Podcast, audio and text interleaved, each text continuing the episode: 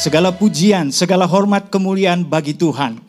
Pagi hari ini kita mengucap syukur oleh karena kasih karunia Tuhan dan kebaikan Tuhan. Kita bisa bersama-sama mengikuti ibadah hari Minggu ini. Bukan karena kuat dan gagah kita, tetapi semua karena kebaikan Tuhan dalam hidup kita. Puji Tuhan. Shalom Bapak Ibu semua yang menonton melalui YouTube pada pagi hari ini. Kami percaya bahwa tidak ada yang kebetulan, tetapi rencana Tuhan indah dalam hidup kita. Di dunia ini boleh terjadi apa saja, bahkan berubah begitu cepat. Tetapi kita punya Tuhan yang setia, Tuhan yang tetap bersama dengan kita. Dia tidak pernah berubah dalam hidup kita. Apa pun yang terjadi di dunia ini, Tuhan tetap mengasihi saudara dan saya. Terpujilah nama Tuhan, kita akan mendengarkan firman Tuhan pagi hari ini di Anugerah Church at Storehouse. Sebelum kita mendengar firman Tuhan, kita bersama-sama berdoa dulu. Bapak di surga, Sebentar kami akan mendengarkan firman-Mu, sampaikan isi hatimu, urapi hambamu dan urapi kami semua yang mendengarkan program ini. Tidak ada satupun kami yang terlewatkan. Kami diberkati, diberi kesehatan, diberikan semangat, diberikan sukacita yang tidak bisa diambil oleh iblis. Karena roh yang di dalam kami lebih besar dari apa pun yang di dalam dunia ini. Di dalam nama Yesus Kristus Tuhan yang siap mendengar firman Tuhan dan siap diberkati oleh firman Tuhan. Sama-sama katakan, Amin. Puji Tuhan. Haleluya. Ya, shalom semuanya. Puji Tuhan. Baik, Bapak Ibu Saudara kasih dalam Tuhan. Uh, pagi ini, hari ini saya percaya bahwa di mana pun saudara berada, bahwa firman Tuhan pagi hari ini akan memberkati saya juga dan saudara juga. Ya, luar biasa.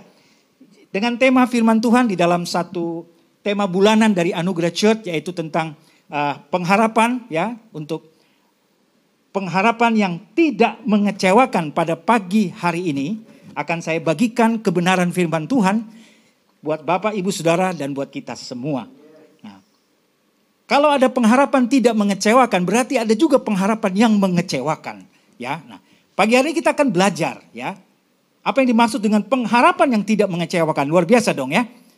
Kalau ada satu pengharapan dalam hidup saudara yang dikatakan tidak akan mengecewakan, itu luar biasa. Baik, kita akan belajar dulu dari arti kata pengharapan. Ya.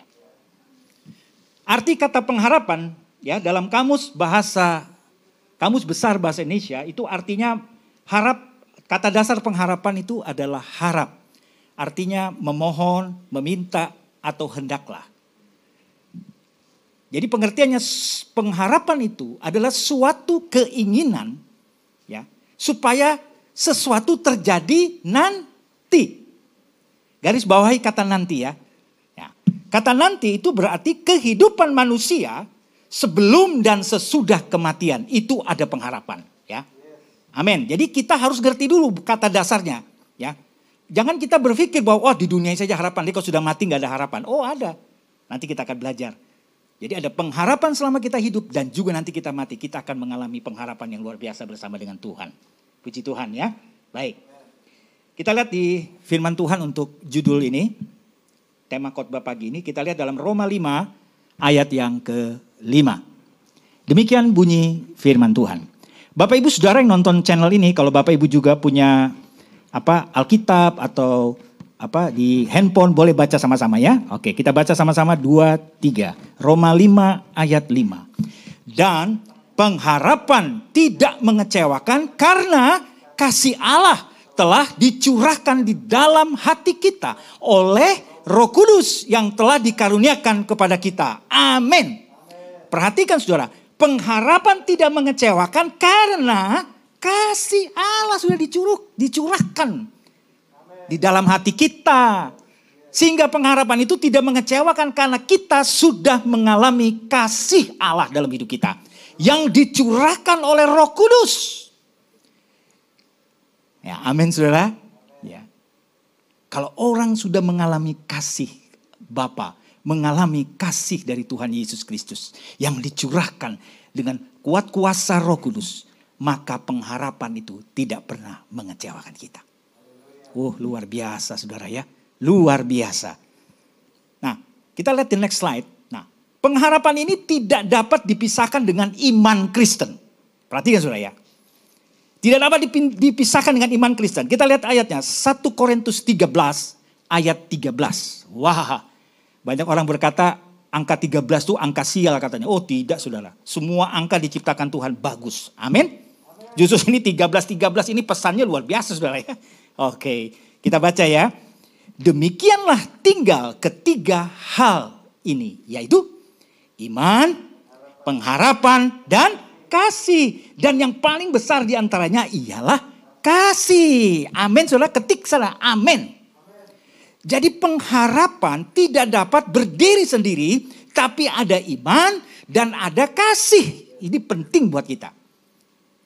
Oleh sebab itu, pengharapan dengan iman Kristen itu ada iman, ada pengharapan, dan ada kasih. Dan dalam semua khotbah saya pagi hari ini, itu tidak lari dari tiga hal ini.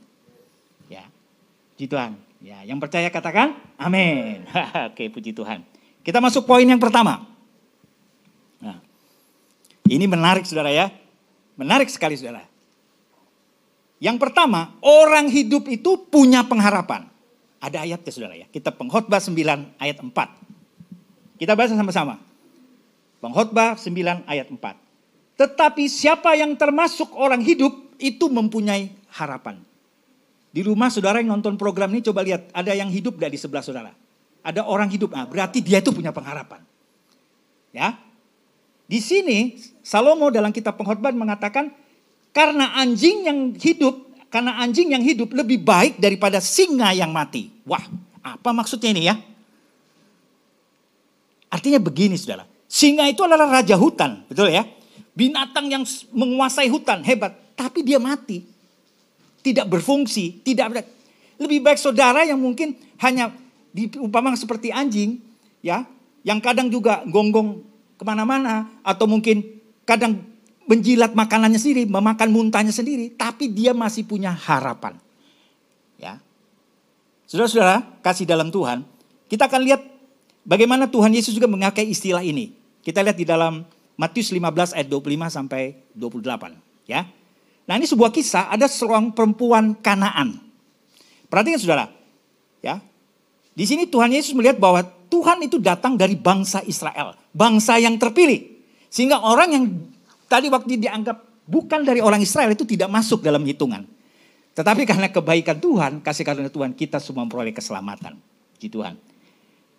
Matius 15 ayat 25 sampai 28. Kita baca.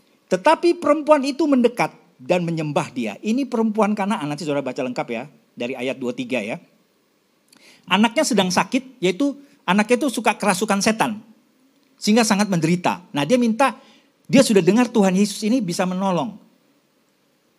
Nah jadi bincang-bincang lah. Waktu itu Yesus di meja makan, dia datang. Dan dia tersungkur menyembah Yesus. Tetapi perempuan itu mendekat dan menyembah dia sambil berkata, Tuhan tolonglah aku. Maksudnya minta disembuhkan anaknya. Tetapi Yesus menjawab, tidak patut mengambil roti yang disediakan bagi anak-anak dan melemparnya kepada anjing. Kata perempuan itu, benar Tuhan. Perhatikan ya perempuan ini perempuan kanaan tidak masuk dalam bangsa pilihan Tuhan. Benar Tuhan. Namun anjing itu makan remah-remah yang jatuh dari meja tuannya. Selanjutnya ayat 28. Dengar kata Yesus ya. Maka Yesus menjawab dan berkata kepadanya, Hai ibu, besar imanmu, maka jadilah kepadamu seperti yang kau kehendaki. Dan seketika itu juga anaknya sembuh. Amin. Puji Tuhan. Mungkin saudara dan saya tidak masuk hitungan. Mungkin secara hitungan, wah siapakah kita ini? Dari mana kita? Mungkin Anda punya status sosial. Mungkin Anda punya status yang lain rendah atau segala macam. ya. Tetapi Yesus datang buat saudara dan saya. Dan selama saudara dan saya hidup, kita punya pengharapan. Wah luar biasa saudara. Ini satu perumpamaan yang luar biasa. Siapa pun Anda dan di dalam keadaan apa pun, Selama Anda masih hidup, pasti ada harapan. Ketikan, saya masih punya harapan. Ketik saudara, saya masih punya harapan. Berarti saudara hidup. Amin, puji Tuhan ya. Nah, jangan pernah putus asa saudara. Oke, saya kasih satu perumpamaan juga yang dikasih oleh Tuhan Yesus, yaitu dari perempuan yang wanita yang mengalami pendarahan. Nanti saudara boleh baca di Markus 5 ayat 23 sampai 34. Saya akan ngutip saja. Wanita pendarahan ini adalah berapa tahun saudara? 12 tahun. Itu 12 tahun itu lama loh saudara. Kita sakit aja. Ya. Orang kena covid itu berapa ya inkubasinya? 7 hari, 10 hari. 14 hari, ya. Mungkin sudah pusing, mungkin saudara yang sedang menonton program ini, saudara sedang terbaring karena kena COVID. Lihat wanita pendarahan ini. Ya, dia tetap beriman, dia tetap percaya. Wanita pendarahan ini selama 12 tahun sudah berusaha untuk mencari tabib, mencari dokter untuk menyembuhkan. Bahkan hartanya sudah habis. Dia punya pengharapan, dia pengen sembuh. Berapapun harganya saya bayar, yang penting saya bisa sembuh. Waduh. Dan apa yang terjadi? Tidak pernah sembuh. Tetapi dia mendengar, perhatikan saudara. Mendengar kabar tentang Yesus. Bahwa Yesus dari Nazaret itu, dia sanggup menyembuhkan yang tidak mungkin menjadi mungkin, yang tidak bisa menjadi bisa. Dan asalku jamah saja jubahnya, maka aku akan sembuh. Ya, pengharapan daripada wanita pendarahan 12 tahun ini dengan segala upaya upayanya tidak berhasil, dia datang kepada Tuhan. Nah, Bapak Ibu Saudara kasih dalam Tuhan. Mungkin Saudara Bapak Ibu yang nonton program ini tidak sakit. Saudara punya pengharapan bisnis Saudara sukses. Ternyata mengalami mungkin kebangkrutan. Mungkin pekerjaan Saudara, mungkin Saudara kehilangan pekerjaan. Tetapi saya mau beritahu sama Saudara, selama Saudara punya harapan, selama Saudara masih hidup, Saudara punya harapan. Tidak usah takut 12 tahun saja dia mengalami mujizat Tuhan. Kalau Anda mengalami persoalan, jangan takut. Karena pengharapan tidak pernah mengecewakan. Nah, Bapak Ibu Saudara kasih di dalam Tuhan. Ini luar biasa ya, bahwa manusia yang hidup itu adalah punya pengharapan. Apa pun status sosial saudara, apa pun keadaan saudara. Saudara mungkin sedang terpuruk, saudara sedang mengalami, tapi saudara masih hidup saudara boleh mengangkat tangan kepada Tuhan, maka Tuhan akan turun tangan. Dan Tuhan punya banyak cara untuk menolong saudara dan saya. Dia punya banyak cara, bahkan yang tidak pernah kita pikir, kita lihat, bahkan kita dengar, Tuhan sediakan bagi setiap orang yang percaya kepadanya. Ketikan amin, puji Tuhan. Haleluya. Oke, kita masuk di poin yang kedua. Puji Tuhan. Yang kedua, Bapak Ibu Saudara kasih adalah pengharapan adalah proses. Apa saudara? Pengharapan itu proses. Nah kalau proses itu berarti satu kegiatan yang berlangsung. Ya. Oke kita lihat ayatnya di Roma 5 ayat 3 sampai 4. Mari kita baca sama-sama. Dan bukan hanya itu saja, kita malah bermegah juga dalam kesengsaraan kita. Kita karena kita tahu bahwa kesengsaraan itu menimbulkan ketekunan dan ketekunan menimbulkan tahan uji dan tahan uji menimbulkan pengharapan. Amin. Kita lihat tabel berikutnya. Nah, Saudara, jadi pengharapan kita itu didahului ada satu kesengsaraan, ada satu masalah penderitaan mungkin. Lalu karena penderitaan itu kita bertahan, kita masuk, kita menjadi tekun di dalam Tuhan. Setelah kita tertekun, kita menjadi orang yang tahan uji. Maka ada pengharapan. Wow, luar biasa. Bapak ibu saudara yang hari-hari ini mengalami masa pandemik hampir satu tahun dulu ya. Mendekati satu tahun. Ekonomi ada yang mengalami goncangan. Bahkan ada rumah tangga juga mengalami goncangan. Ada yang sakit, ada yang terkena covid, dan juga kadang orang juga kena flu sudah mau dibilang COVID. Padahal belum tentu ya. Yang betul itu adalah harus dites. Ya kalau dites itu baru kita dapat yang akurat. Ya. Nah, nah Bapak Ibu Saudara kasih dalam Tuhan. Pengharapan kita kadang kita belum dapat. Karena di pengharapan itu adalah sesuatu yang nanti akan kita dapatkan. Nah Bapak Ibu Saudara kasih dalam Tuhan. Kita lihat di dalam kisah kehidupan Yusuf. Kisah kehidupan Yusuf itu saudara dapat baca di dalam kejadian pasal 3, 7, 39, 40, dan 41. Saya akan ringkas saja karena keterbatasan waktu. Saudara, Yusuf orang yang seorang anak muda yang mendapatkan mimpi kalau dia akan menjadi pembesar. Dan saudara-saudaranya, keluarganya tahu semua. Tentu dong setelah orang punya mimpi, punya cita-cita. Ya, mimpi itu bisa juga cita, oh saya nanti mau begini, saya tahun depan begini. Ternyata apa yang dialami Yusuf, pengharapannya dia sudah menghayal bahwa dia nanti akan menjadi seorang raja, ya. Sudah berpikir, wah saya akan dihormati sesuai dengan mimpinya ya. Nah, saudara, kadang-kadang orang beriman, ya, nekat itu beda tipis, saudara ya. Tetapi kita berpegang pada firman Tuhan. Bermimpi yang indah, karena gini ada ayat saudara ya. Semua yang baik, semua yang indah itu datang dari atas. Dari Tuhan. Yang hal-hal positif. Nah, waktu Yusuf bermimpi bahwa dia akan menjadi raja, apa yang terjadi? Malah dia dibuang ke sumur sama kakak-kakaknya. Kalau dia masuk ke sumur, saudara, kira-kira dia berpikir gimana? Loh, saya mau jadi raja kok masuk sumur ya? Di sumur itu memang tidak ada airnya, saudara, tapi kan gelap. Sumur itu berarti oksigen juga kurang. Nah, kira-kira apa yang ada di pikiran dia waktu dia mengalami penderitaan atau kesengsaraan ini? Padahal dia sudah melihat ke depan, dia akan menjadi raja akan menjadi seorang pembesar. Wah, mungkin saudara dengan saya yang hari ini mengalami, Bapak Ibu Saudara kita semua. Loh, dengan adanya pandemik ini terjadi sebuah perubahan yang besar. Kita akan lihat Yusuf. Kalau rencana Tuhan dalam hidup saudara dan saya tidak pernah gagal. Ya, berpegang pada janji Tuhan dan itu pasti terjadi. Lalu apa? Tetapi Yusuf dia tetap setia. Akhirnya dia dijual oleh kakak-kakaknya kepada uh, orang yang para musafir sehingga musafir itu menjual kepada Potifar. Ya.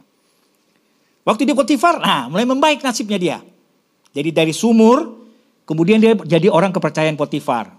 Bagian pembukuan, mencatat semua kegiatan di istana. Dan dia kerja dengan jujur, kerja dengan baik, saudara. Apakah dia sudah aman? Ada lagi itu, saudara. Dia bekerja dengan tekun, dengan baik. Datang lagi godaan dari siapa? Dari istrinya Potifar. Namanya siapa saudara isi Potifar? Tante Potifar. Diujilah dia di situ. Dan Yusuf di Alkitab dikatakan, waktu wanita ini, istrinya Potifar ini membuka baju, dilepaskan di, bajunya dilepas, dia lari, tinggalkan. Wah luar biasa. Dia tahan uji, dia tidak tergoda oleh dosa. Nah, saudara, akhirnya apa yang terjadi? Walaupun dia dilaporkan masuk penjara, menderita lagi dia mengalami masuk penjara lagi walaupun tidak buat kesalahan, saudara. Kadang-kadang saudara, kita hidup ini mengalami sesuatu hal difitnah orang atau dijelekan orang. Jangan khawatir, saudara. Selama hidup kita benar di hadapan Tuhan, Tuhan pasti membela kita. Puji Tuhan ya. Nah, apa yang terjadi dengan Yusuf? Akhirnya dia diangkat oleh Tuhan. Apakah dia dendam sama sanak saudaranya yang membuang dia? Apakah dia marah kepada keluarganya, saudara-saudaranya? Nah, Bapak Ibu Saudara kasih dalam Tuhan,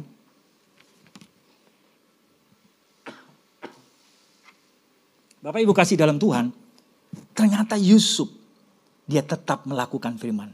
Bahkan dia mengajak saudara-saudaranya untuk datang ke Mesir di mana dia memerintah di sana. Menjadi tangan kanan raja. Nah, apa saudara lihat? Dia orang yang tahan uji dan pengharapan dia. Mimpi dia 13 tahun saudara. Saudara catat ya, dari dia mimpi sampai dia jadi itu butuh waktu 13 tahun. Tadi 1 Korintus 13 ayat 13. Ya saudara, 13 tahun dia menantikan janji Tuhan. Bapak ibu saudara kasih dalam Tuhan. Pengharapan saudara hari ini, mungkin saudara berpikir sudah berapa lama.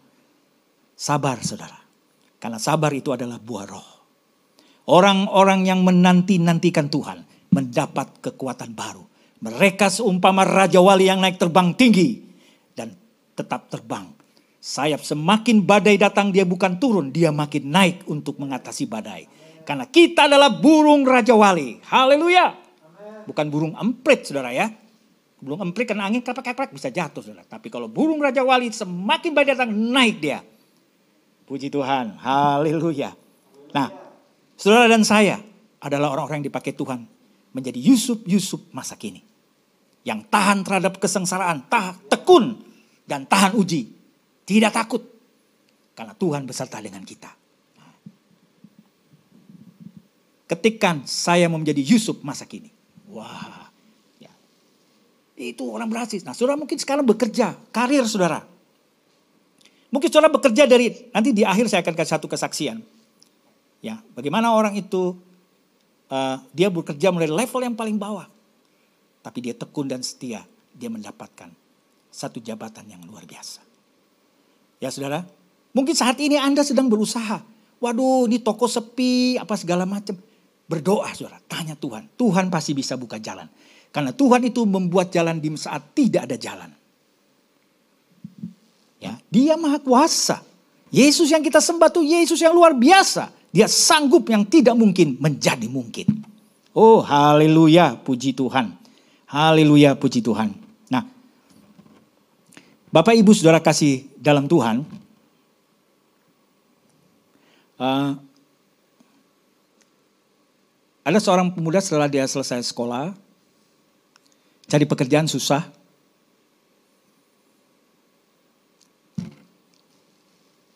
Lalu aja dapat kerja di salah satu perusahaan, tapi kerjanya agak ke hutan.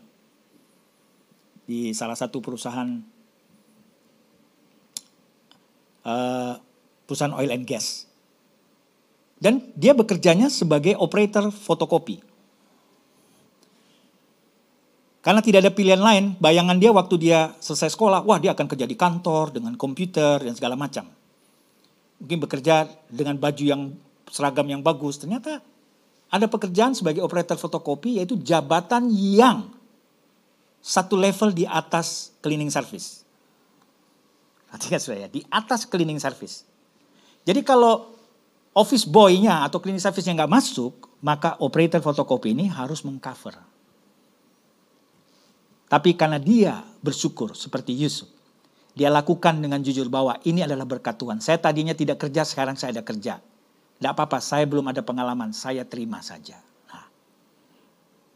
Akhirnya apa saudara? Dia cuma kerja satu tahun. Tiba-tiba, waktu di kantor itu ada yang berhenti di bagian administrasi. Waktu yang di administrasi berhenti, maka supervisornya ngomong, Dok, kita nggak usah cari orang luar, ini aja kita ambil. Bapak ini dia baik sekali. Anak muda ini kita ambil. Hanya anak muda ini diangkat menjadi orang administrasi. Terus tahun kedua ketiga dia naik terus. Nah, saudara kasih dalam Tuhan, apakah tidak ada tantangan? Tetap ada tantangan. Tetapi ketika kita melakukan bagian kita, maka Tuhan akan melakukan bagiannya. Maka dia naik terus naik saudara. Hanya dia dapat promosi, dia pindah ke kota, tidak tinggal di hutan lagi, dia dapat pekerjaan di kota terus, dan bahkan dia melanjutkan, bisa melanjutkan sekolahnya saudara. Nah, Bapak Ibu Saudara kasih dalam Tuhan. Sekarang apa yang terjadi dalam hidup saudara? Ada orang-orang yang mengalami hari-hari ini mengalami tekanan dalam pekerjaan, mungkin kehilangan pekerjaan atau dia non-job. Tetapi ada juga yang merasakan bahwa mereka mendapat promosi dari Tuhan. Nah, Bapak Ibu Saudara kasih dalam Tuhan. Iman Kristen kita sedang diuji. Oleh sebab itu, pengharapan kita di dalam Tuhan itu tidak mengecewakan. Kadang kita juga mengalami suatu masa yang tidak baik. Tetapi saudara, pasti akan datang masa yang baik dalam hidup kita. Saat kita sabar, tekun di dalam Tuhan, maka Tuhan pasti memberkati kita. Puji Tuhan, haleluya. Akhirnya pemuda ini sampai pada level tertentu dia bekerja sampai dia mendapat level manager. Luar biasa saudara ya. Jadi ada satu proses. Jadi pengharapan itu ada proses. Ji Tuhan. Kenapa di dalam proses itu kita mengalami kedewasaan di dalam Tuhan. Ya. Kita menjadi dewasa dari cara berpikir, ya, dari cara menilai kita menjadi dewasa. Nggak apa-apa saudara, mungkin kita ada keseleo-keseleo sedikit, wajar lah. Nobody perfect. Tetapi kita memiliki fondasi yang benar di dalam Yesus, maka segala sesuatunya bisa diperbaiki. Puji Tuhan, haleluya. Haleluya, puji Tuhan. Oke, yang ketiga sekarang ya. Yang ketiga ini luar biasa juga saudara ya. Yang ketiga yang terakhir, pengharapan karena janji Tuhan. Wow, weh, yes. Saudara dan saya ada hari ini kan ada janji Tuhan dalam hidup kita. Yes, ketik ada janji Tuhan dalam hidup saya. Ketik dalam hidup saya ada janji Tuhan. Yes, makanya pengharapan kita tuh tidak pernah habis. Kita tetap percaya kepada dia. Wow.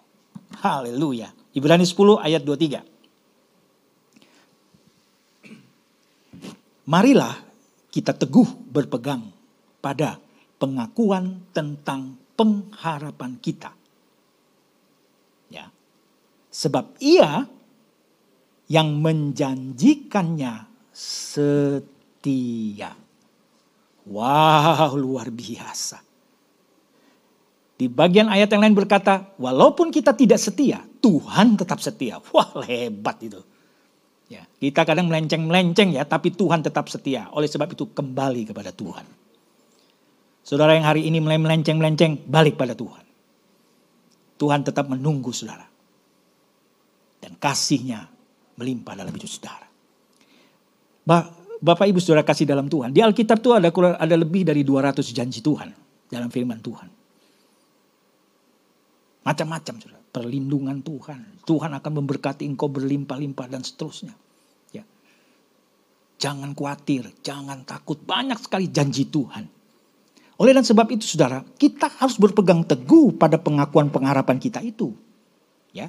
Karena apa? Karena Tuhan berjanji, dia setia dan dia pasti menggenapi. Bahkan di dalam Efesus 3 ayat 20, Tuhan menyediakan melebihi dari apa yang kita doakan dan kita pikirkan. Wow, hebat itu. Haleluya. Ada orang berpikir, wah Tuhan saya kalau punya ngontrak rumah yang kecil-kecil aja udah puji Tuhan dapat. Tuhan bisa sediakan Anda punya rumah sendiri. Pasti dan bisa. Karena Tuhan kita maha kuasa. Jadi dia melebihi apa yang kita pikirkan. Wah kita mikir segini Tuhan itu jauh lebih baik menyediakan bagi kita. Bahkan kita kadang terkejut-kejut, terkaget-kaget saudara ya. Wah luar biasa. Ya, ya karena apa? Karena dia Tuhan yang besar. Karena dia Bapa yang besar, Bapa yang luar biasa. Ya. Kita lihat ayat berikutnya. Ya, ayat berikutnya next. Titus 1 ayat 2 dan berdasarkan pengharapan akan hidup yang kekal. Nah, diperhatikan saudara ya, hidup yang kekal yang sebelum permulaan zaman sudah dijanjikan oleh Allah yang tidak berdusta. Setiap Natal kita suka baca ayat apa? Yohanes 3 ayat 16. Karena begitu besar kasih Allah akan dunia ini sehingga dikaruniakan anaknya yang tunggal. Agar setiap orang yang percaya kepadanya tidak binasa. Melainkan beroleh hidup yang kekal. Itu janji Tuhan. Luar biasa saudara-saudara ya. Kita lihat lagi ayat selanjutnya. Titus 2 ayat 13. Dengan menantikan penggenapan pengharapan. Penggenapan pengharapan kita yang penuh bahagia dan pernyataan kemuliaan Allah yang maha besar. Dan juru selamat kita Yesus Kristus. Bapak Ibu Saudara kasih dalam Tuhan, next slide. Jadi saudara harus lihat ya. Pengharapan terbesar orang percaya dan tidak mengecewakan itu apa? Masuk surga saudara. Masuk surga. Ketik saudara, saya mau masuk surga. Itu adalah pengharapan yang terbesar saudara. Wow luar biasa saudara ya. Nah Bapak Ibu sudah kasih dalam Tuhan, Uh, jika kita punya pengharapan yang besar sebagai orang percaya untuk masuk ke surga, masuk ke hidup yang kekal, tentu kita harus berjuang, kita harus bertahan di tengah-tengah dunia yang tidak pasti ini. Ya, kita harus bertahan, saudara. Nggak bisa. Kita nggak boleh menyerah, nggak boleh. Pengharapan kita tuh tidak pernah sia-sia. Itulah yang menguatkan kita karena ada janji Tuhan. Ya. Janji Tuhan itu ya dan amin. Saudara. Mungkin tidak terjadi instan ya. Tidak terjadi bem salah bem, bem jadi. Tidak. Tetapi dia berproses. Ya. Dan janji Tuhan itu pasti digenapi. Ya. Puji Tuhan ya. Nah, Bapak Ibu Saudara kasih dalam Tuhan. Uh, Ketika saya dulu masih bekerja, sebelum saya menjadi hamba Tuhan, saya bekerja aktif, itu tidak pernah berpikir bisa pergi ke beberapa keluar kota atau pergi ke luar negeri, saudara. Nggak berpikir. Bisa dapat kerja aja puji Tuhan. Tetapi ketika saya bertobat tahun 98, terima Yesus, terjadi suatu perubahan. Karena ada janji Tuhan. Justru dengan saya melayani Tuhan, saya bisa pergi ke daerah-daerah terpencil, bisa pergi ke kota-kota besar, bahkan ke luar negeri. Ya, tidak pernah terbayang oleh saya, tetapi Tuhan punya janji. Dan saya menjadi berkat, bisa berbagi sharing dengan orang lain. Ya, bahkan saya bisa sampai ke kota Jakarta ini juga anugerah Tuhan. Ya, semua karena anugerah Tuhan. Jadi apa ya? Kalau dipikir nggak pernah ber, berplanning seperti itu, tidak berencana seperti itu. Tapi tadi apa Efesus 3, saya suka bilang Efesus 3:20 itu gampang. Mercedes E320 Saudara ya. Itu gampang ingatnya. Efesus 3 ayat 20. Itu menyediakan melebihi. Coba sekarang Bapak Ibu yang nonton program ini. Apa yang saudara alami hari ini? Melebihi ekspektasi saudara nggak? Pasti lebih saudara. Dan itu dibuktikan karena janji Tuhan itu. Melebihi apa yang kita pikirkan. Terjadi saudara. Saudara yang sakit pasti disembuhkan. Saudara yang kena covid pasti disembuhkan. Ikuti protokol kesehatan. Pasti saudara tidak akan kena. Ya, jaga. Ada sekarang berapa? 3M. Bahkan katanya ada 5M lagi sekarang. Ya banyaklah. Tapi itu pelajari semua. Sehingga kita bisa saling menjaga satu dengan yang lain. Nah saya percaya bahwa kebiasaan ini menjadi jauh lebih baik. Saya mau sharing sama saudara ya bahwa janji Tuhan dalam hidup kita itu luar biasa. Ya, janji Tuhan dalam hidup kita luar biasa.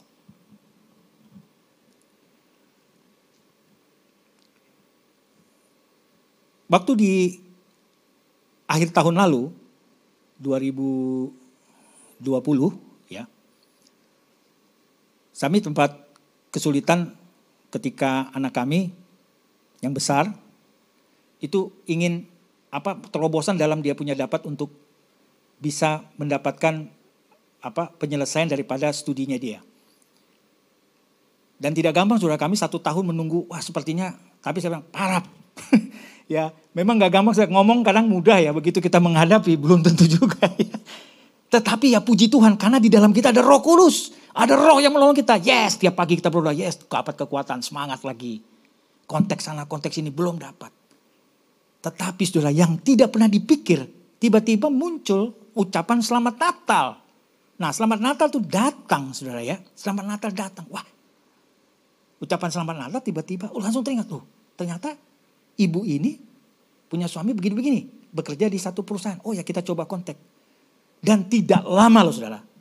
Begitu saya kontak pakai WA, hari itu juga langsung siap pengen dulu. Bisa, waduh. Tertak-tertak saudara. Oh.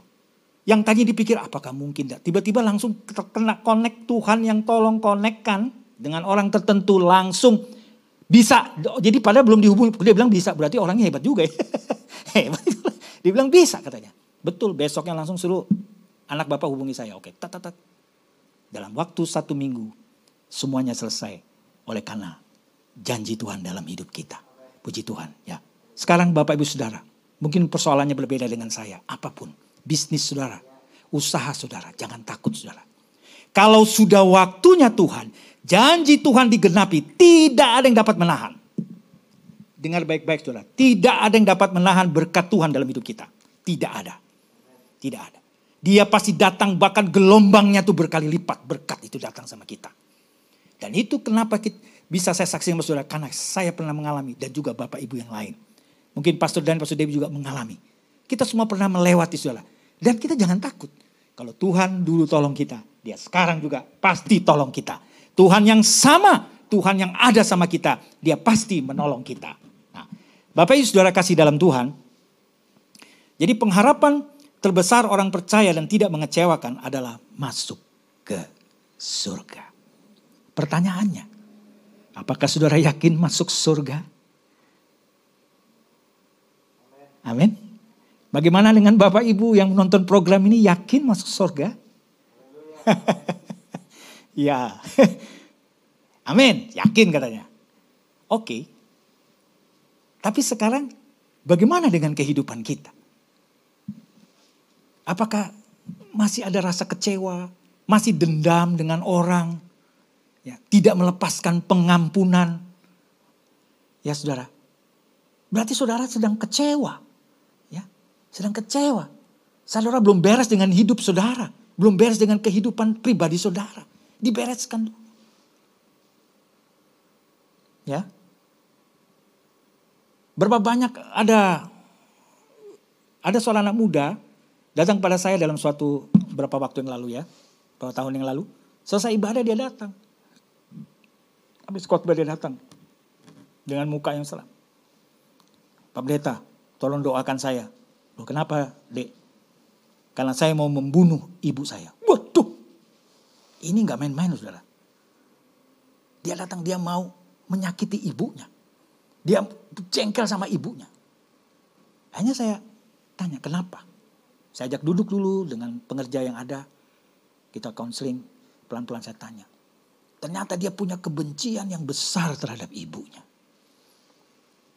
Nah ini harus dilepaskan saudara. Ya puji Tuhan dia datang ke gereja. Amin saudara. Nah oleh sebab itu di depan tadi uh, Pastor Dani sudah sampaikan. Saudara bisa hubungi nomor-nomor yang ada. Ada yang minta didoakan. Kita siap melayani saudara. Apa pun keadaan saudara. Itu penting saudara. Jangan sampai saudara salah bertanya kepada orang yang tidak berkompeten. Bertanyalah kepada tempat yang benar sehingga Anda mendapatkan satu kebenaran dalam hidup saudara. Tapi puji Tuhan saya berpikir, oh sudah bagus deh. Mungkin kamu tindakanmu, niatmu kamu salah. Tetapi kamu datang ke tempat yang benar. Sehingga kita bisa mencegahnya. Ini baru salah satu contoh Bapak Ibu Saudara-saudara. Dikasih di dalam Tuhan. Ya. Ada lagi anak yang merasa dia tidak diakui oleh orang tuanya. Bagaimana ini? Dia tidak diakui oleh orang tuanya. Hanya dia keleran ke mana-mana. Saudara, hari ini yang mendengar program ini, mungkin saudara, rumah tangga saudara, sudah tidak baik. Hubungan suami istri, hubungan anak orang tua tidak baik. Tapi pegang janji Tuhan. Selama saudara hidup benar, hidup takut akan Tuhan, Tuhan pasti menolong saudara dengan saya. Dan bukan hanya itu saja, karena tujuan terakhir kita adalah kita harus masuk surga. Ingat saudara, itu yang terbesar. Yang paling mulia, yang terbesar pengharapan kita, saudara dan saya masuk surga semuanya. Amin. Ketik di bawahnya itu di dalam uh, di YouTube itu kita semua masuk surga. Ya. Oleh dan sebab itu, kalau saudara dengan saya mau masuk surga, berarti kita harus mempersiapkan diri dengan baik. Kita harus melakukan perintah Tuhan. Kita harus melakukan kebenaran-kebenaran firman Tuhan. Puji Tuhan. Baik Bapak Ibu kasih dalam Tuhan. Biarlah firman Tuhan pada pagi hari ini dapat menguatkan saudara dengan saya bahwa pengharapan yang tidak mengecewakan yaitu yang pertama bahwa uh, setiap orang yang hidup itu punya pengharapan. Lalu yang kedua, pengharapan itu adalah sebuah proses. Jadi kita jalani saja. Yang penting kita bersama dengan Tuhan. Lalu yang ketiga, pengharapan karena kita memiliki janji Tuhan. Terima kasih karena kamu sudah join dan mendengarkan khotbah dari Pastor Hendro Sahetapi di podcast Anugerah Church. Anugerah Church at Storehouse.